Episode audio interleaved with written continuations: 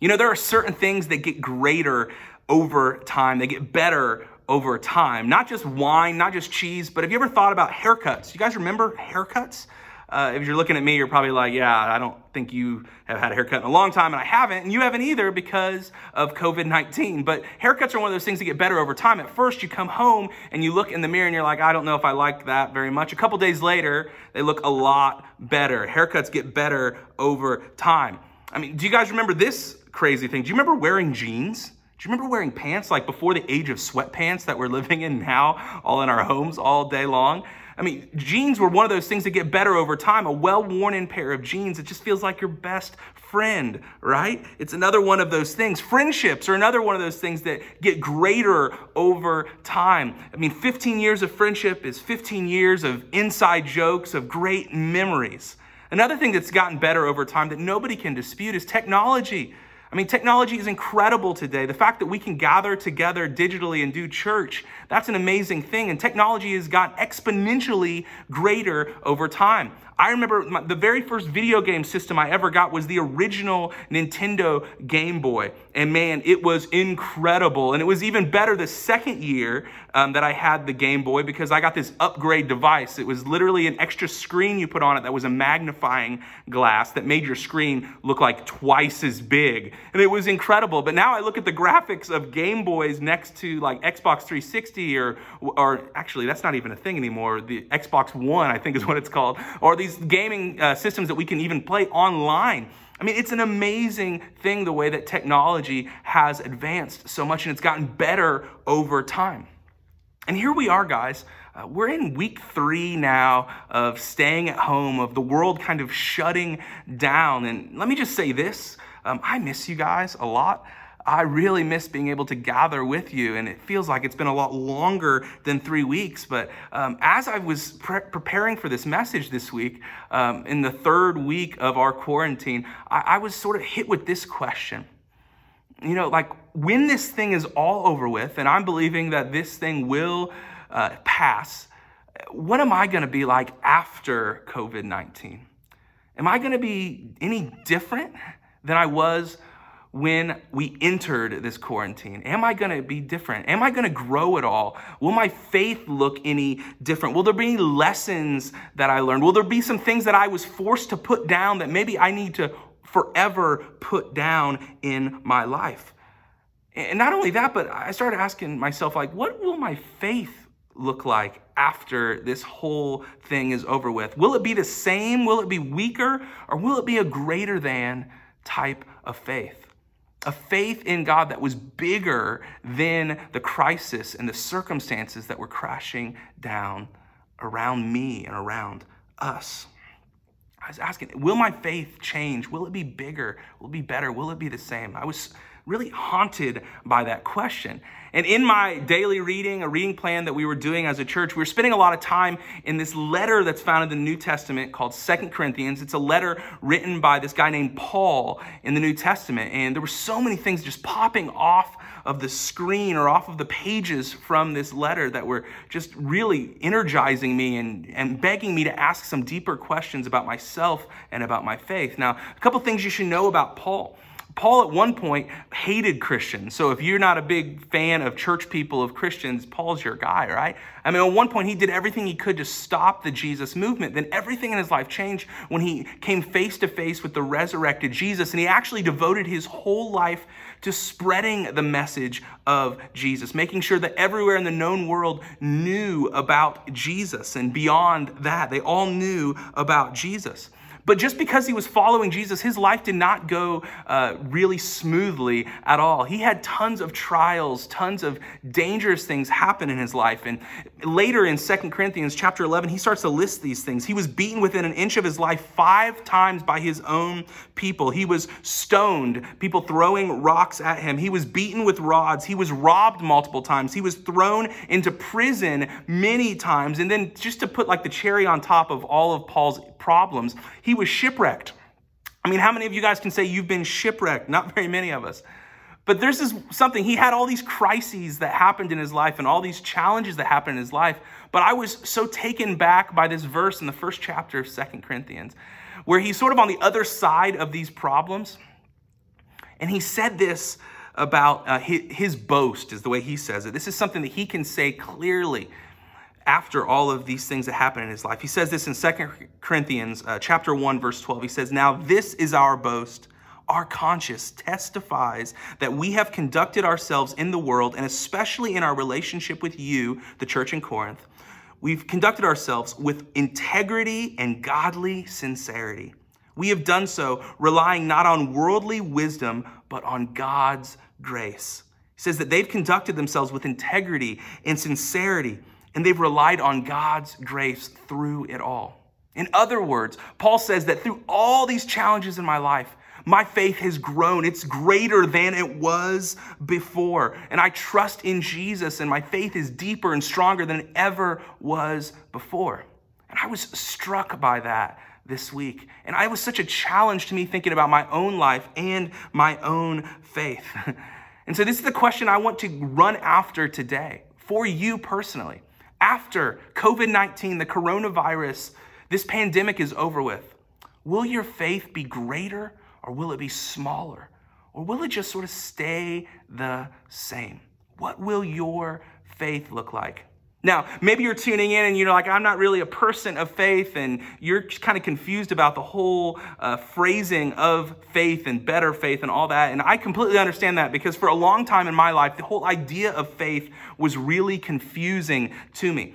I mean, I grew up in church, but if you would have asked me, what does it mean to have faith, I probably would have answered it a couple different ways as I was growing up. First, I would have said, well, to have faith means that you believe the right things about God. Like if there was a theology test given at the gates of heaven, you need to answer the right answers on the divine Scantron test. Does anybody still take Scantrons? I don't know. But on the, the test to get into heaven, you had to answer the right answers. That's what I thought faith was all about. And other times I thought having faith meant that I was a part of the club. I had was part of the Christian faith. Like this is where I put my trust was in this system of Christianity. That's what I thought faith was. And even though there's elements of that that are around faith, faith is bigger than that. I've actually come to understand that faith is much more of a relational word than those things at all. Actually, the best way for us to understand and define faith in our lives is trust. Faith equals trust. It's a relational word. When we have faith, we are trusting who God is, who He said that we are, and how He is going to make all the wrongs right and the path that He is taking humanity and the cosmos on. Faith is trusting in who God is, who He calls us to be, and who He says that we are, and the path that God says He's going to put the world on. That is what faith is all about. So if faith is about trust, what does it mean when people say, well, I, I, have a deep faith? They have a deep faith. They have a deeper faith, a greater faith. What does that actually mean? I mean, sometimes when people look at faith like it's having the right answers to the test or being part of the club, they think that a deeper faith is that they know a lot of the the the scholastic, the intellectual things about faith. Like they're the Bible answer person. They've got a verse for this, a verse for that. They've read all the right books or they're really good at praying out loud. That's what deeper faith is. But deeper faith is not like that when you understand faith in this relational way, that faith equals trust. You know what deeper faith actually looks like? Deeper faith is an unwavering trust no matter what circumstances that you're walking through in your life. A deep faith is like when you are in the deep end of the pool and you can't touch the bottom, but you believe that God is there, you believe that God is holding you, and you believe that God is going to get you through. That is what a deeper faith is like. And so, for us to get on the other side of this pandemic and have a deeper faith, a greater than kind of faith, uh, we need to go deeper into this relationship, go deeper into our trust. And that's what deep faith looks like.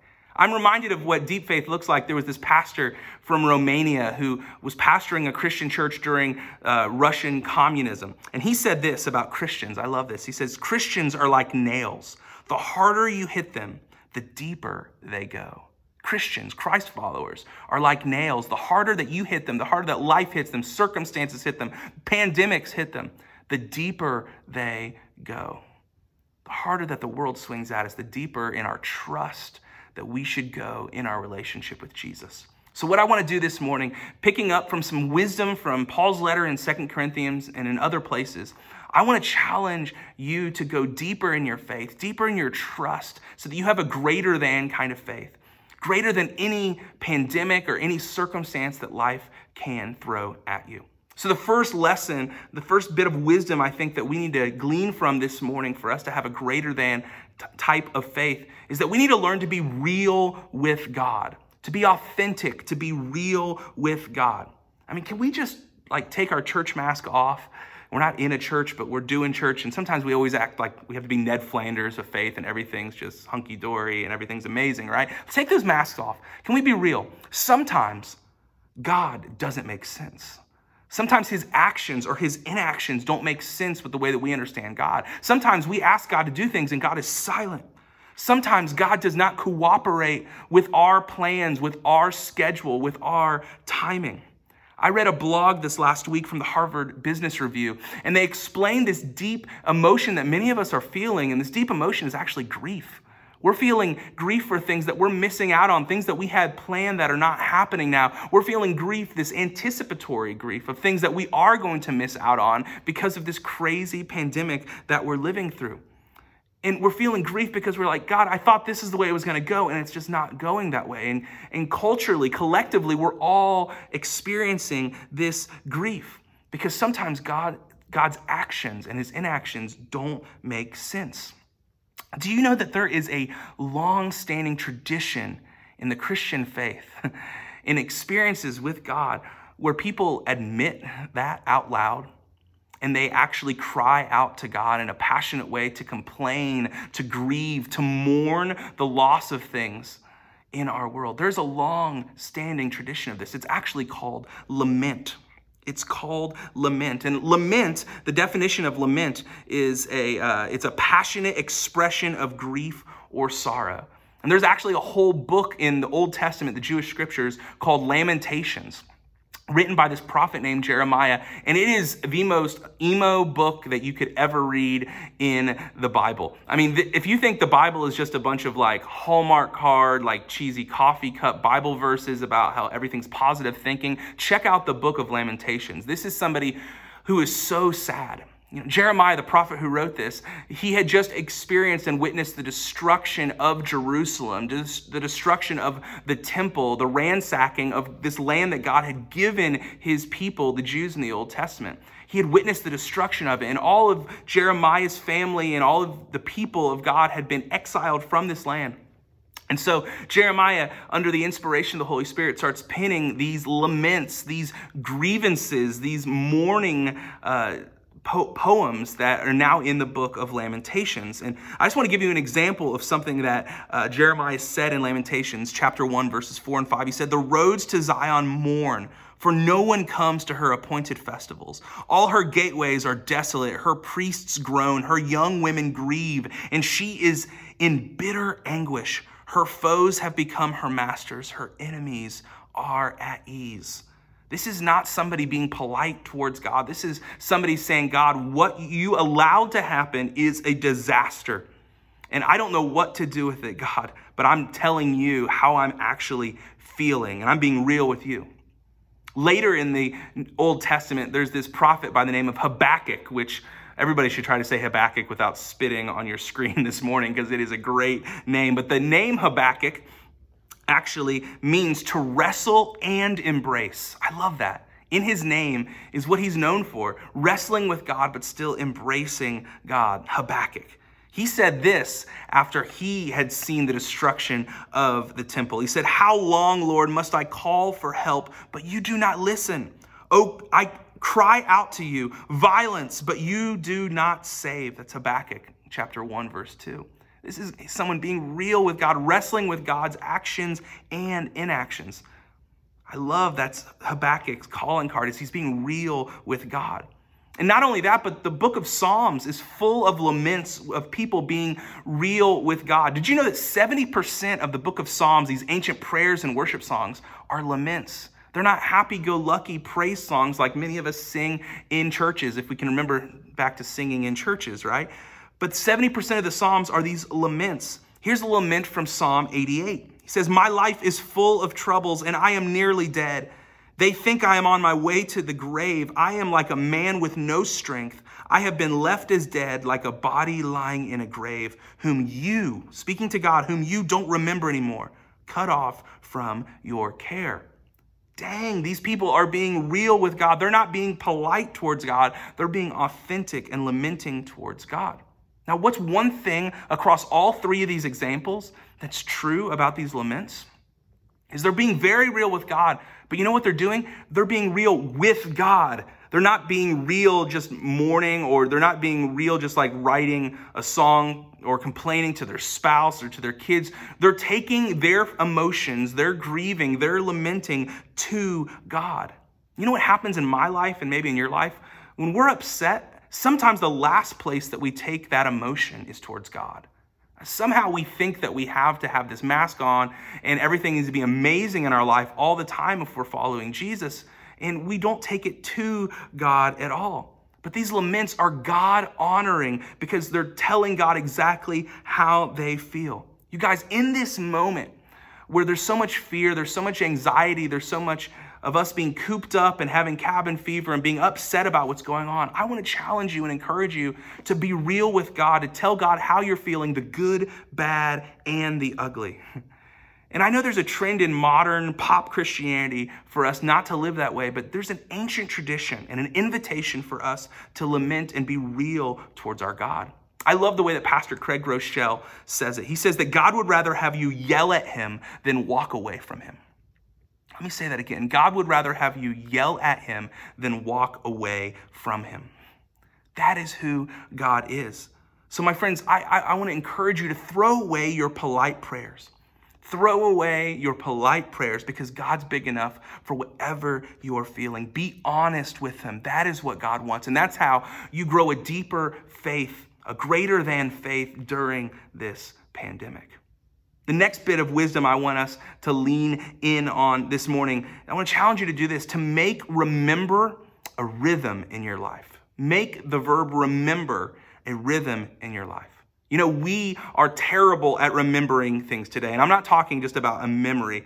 We're just bad at remembering things that really matter in our world today. I mean, right now, because of us being like cooped up at home, I mean, I can't really remember what day it is most of the time. I mean, another reason we're bad at remembering is because we're so inundated with uh, information from our 24 hour news cycle and things move so fast, it's hard to remember anything.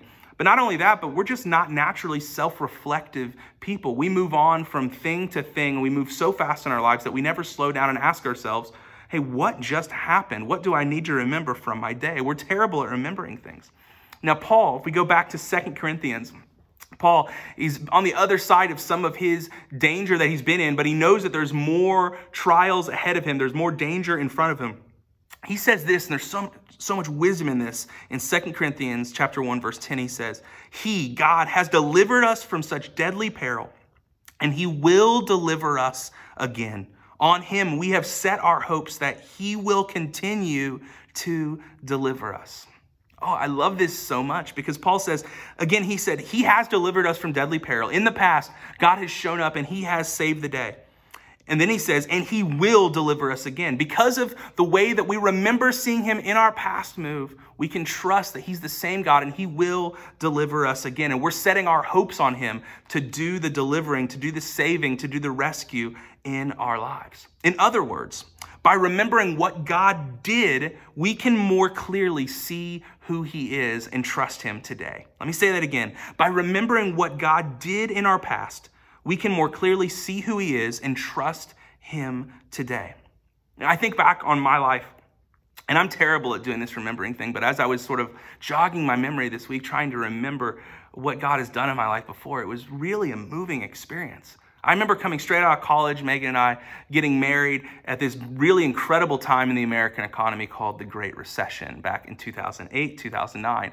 And Megan uh, couldn't get the job that she was hoping to get. And so I was the only one working, and I was fresh out of Bible college at like an entry level position at a church, making not very much money at all.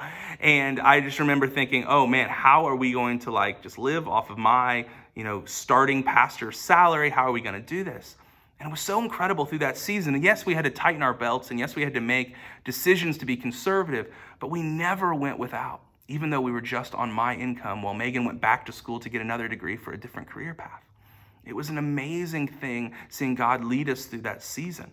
And then for years, I know many of you guys have heard this story before, but uh, Megan and I, we were trying to have kids and we were struggling with infertility. And maybe that's your story as well. I want to let you know that you're not alone in that.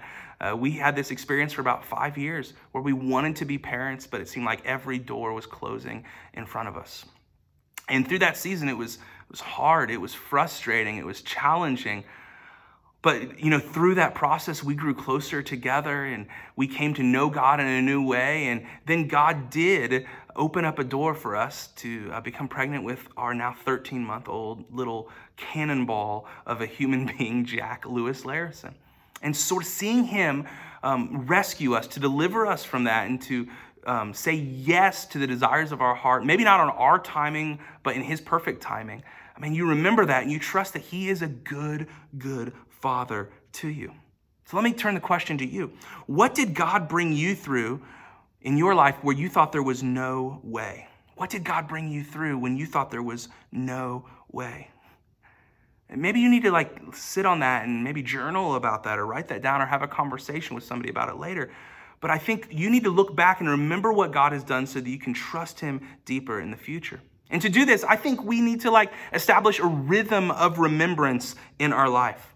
And just a couple steps to starting like a rhythm, like this repeatable um, behavior in our life of rem- remembrance. I, I will give you a couple steps here. First idea I have is just, just start your day with scripture and not your phone.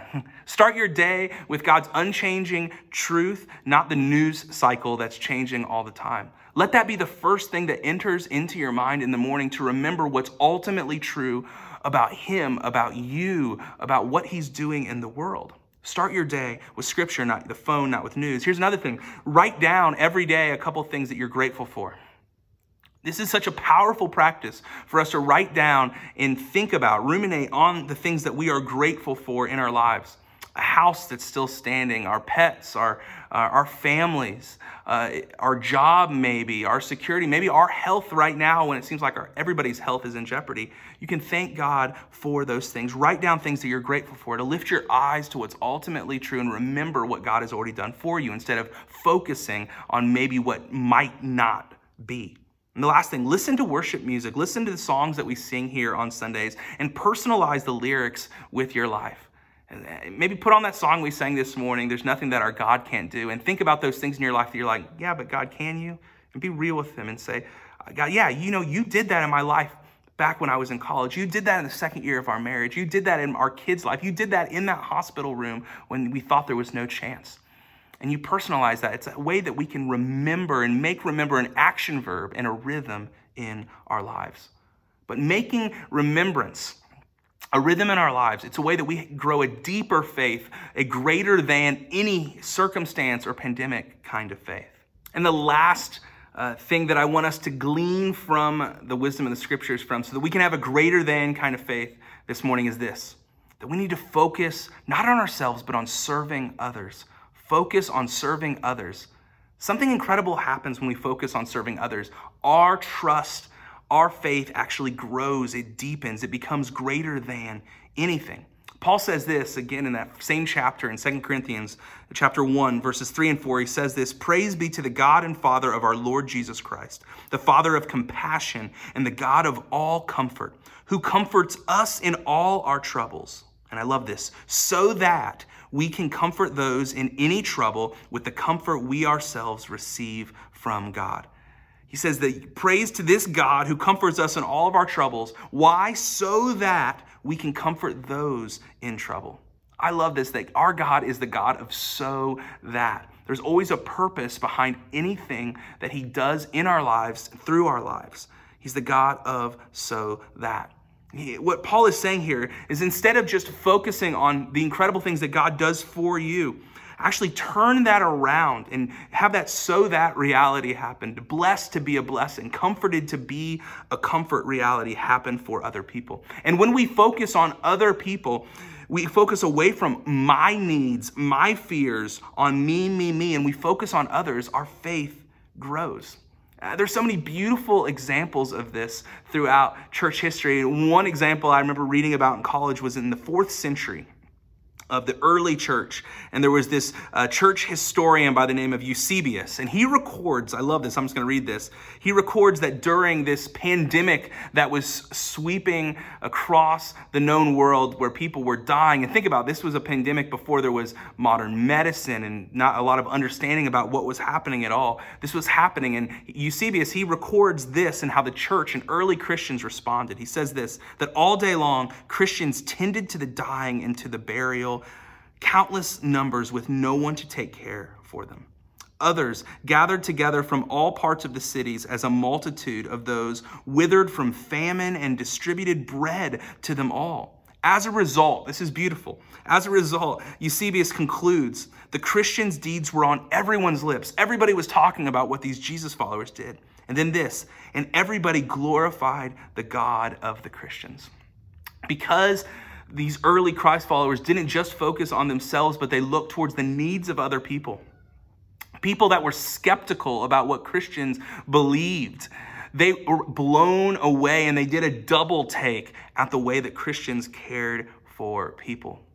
My friends, I believe this is what God is calling us to do as the church today. I mean, can you imagine if our world around us, they were skeptical about what we believed, they couldn't get their heads around the resurrection of Jesus or the forgiveness of sins, but they were blown away by the way we treated each other and we treated the most vulnerable around us. Oh, that is incredible. I think that's an invitation that God is giving us to live out today. And if you're a part of our church and you're part of giving towards uh, Bridgeway Church, I mean, you've been a part of this the last couple weeks. I mentioned a couple weeks ago, we started this thing called the 127 Care Network, where we're trying to connect people that need help and those who want to help. And then we raised some funds through it the last couple weeks. And you guys were so generous in this way. And we got to serve people in our community this last week. We actually got to bring a great pizza lunch for um, people that are working on the front lines in healthcare at both of our local hospitals. And they were blown away by our kindness. They just really couldn't believe it when we were delivering the food to them. Not only that, but our friends at bon, uh, Bonavista Programs. They really had to shift all of their programming to make it smaller groups and had to retool all of their programs and they were needing some supplies and i contacted a friend that works there and said hey at bridgeway we want to take care of all of it. And so we bought about $3000 of supplies and had them all delivered right to bonavista and they were so grateful that they can continue programs um, for this, this community that needs it so much in our town. It was an awesome thing not only that, but uh, we had a lot of really great coffee from our friends at Peshua uh, Roasters that we could not use because we're not gathering on Sundays. And uh, Shelly Rust, who helps lead our hospitality team, uh, she had this great idea of, hey, what if I grind it up and I take it over to CAM, which is a shelter for homeless in our community? And so she did that, and we were able to bless them in that way. I mean, I love this picture of us knowing that we're being comforted by our God and we want to uh, be a blessing to other. We want to bring comfort to others in our community. And I know we want to do this, but being in a pandemic, it kind of gets tricky on how do we focus on serving others when you can't touch others, when there's this thing called social distancing going on. And I was just reading a bunch online this week and found some great action steps I think many of us can take that we can focus on serving others and we can see our faith get greater through this. And just some ideas I wrote down for us. You could organize errands for the elderly in your community, in your neighborhood. You can organize errands. You can ask them, hey, do you have a shopping list? I can go pick it up. Or maybe they're having a hard time understanding Instacart or uh, Kroger Click List, and you could help them set that up. And you can help them run errands without touching them, but you can help them during this time because they are quarantined. Maybe that's one thing that you can do to focus on serving others. Another thing is that you can serve healthcare workers. Think of our healthcare workers today are like the first responders at 9 11. Pray for them. Here's a great idea. Not just pray for them, but offer childcare for them. Offer to cook them meals once or twice a week. I think this is a beautiful thing that we can do for our healthcare workers that are on the front lines every single day, face to face with this pandemic. I know there's other groups that are helping um, make masks for people, cutting and sewing masks for people working in hospitals. That's another incredible thing, but we can do something for them. Let's serve our healthcare workers. Here's an idea I thought was so great. Um, we can focus on serving others by spending money as an act of economic love. I love that idea of an act of economic love. Think about some local businesses and small businesses. or maybe your favorite coffee shop, your favorite restaurant. They're closed down or their traffic is like a fraction of what it used to be.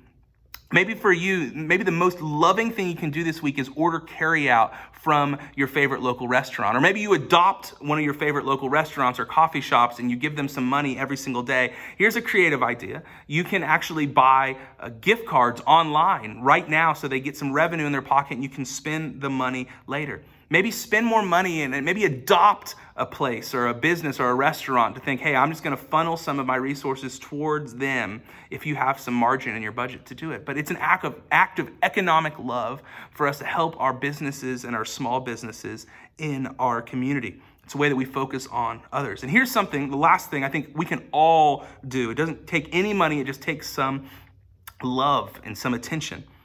I want to challenge you to call, text, check on the most vulnerable people around you. Maybe it's your parents, maybe it's your grandparents, maybe it's an elderly neighbor. Call, check on them, text them. I mean, this is such a powerful thing. Can you imagine some of the loneliness that they're feeling? Quarantined, all alone. Bless them with some attention and some of your presence, encouragement. Just check on them. Pick two people this week and do that. It's one way that you can focus on others. And you know what? The incredible thing that'll happen in your life and in your faith when you focus on others and serving others, your faith will deepen. Your trust in God will deepen.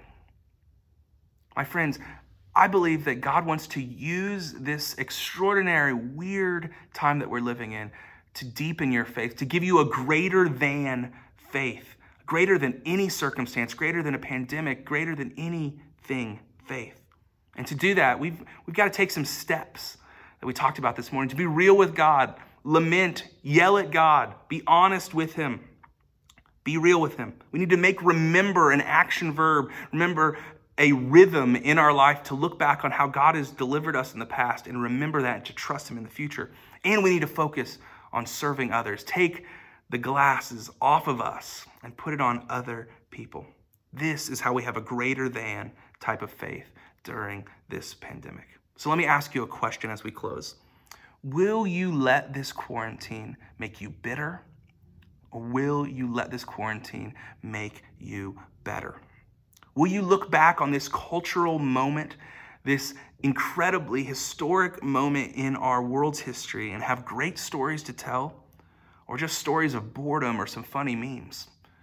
Let's make this time in history a story worth telling because we grew in our faith, we cared for others, and we made Jesus famous. Let's make this time a story worth telling. Let me pray for us. Father, we thank you that you are a God who's worth our faith, our trust. You never fail us. You never let us down. And God, you use these crazy circumstances to bring us closer to you and to bring healing to this world that you love so much. So, God, I pray for my friends this morning that they'd be able to take some steps towards you to have a greater than kind of faith, a greater than any circumstance kind of faith. And we thank you that you invite us into this relationship with you. So, Father, we love you and we thank you. In your name we pray. Amen.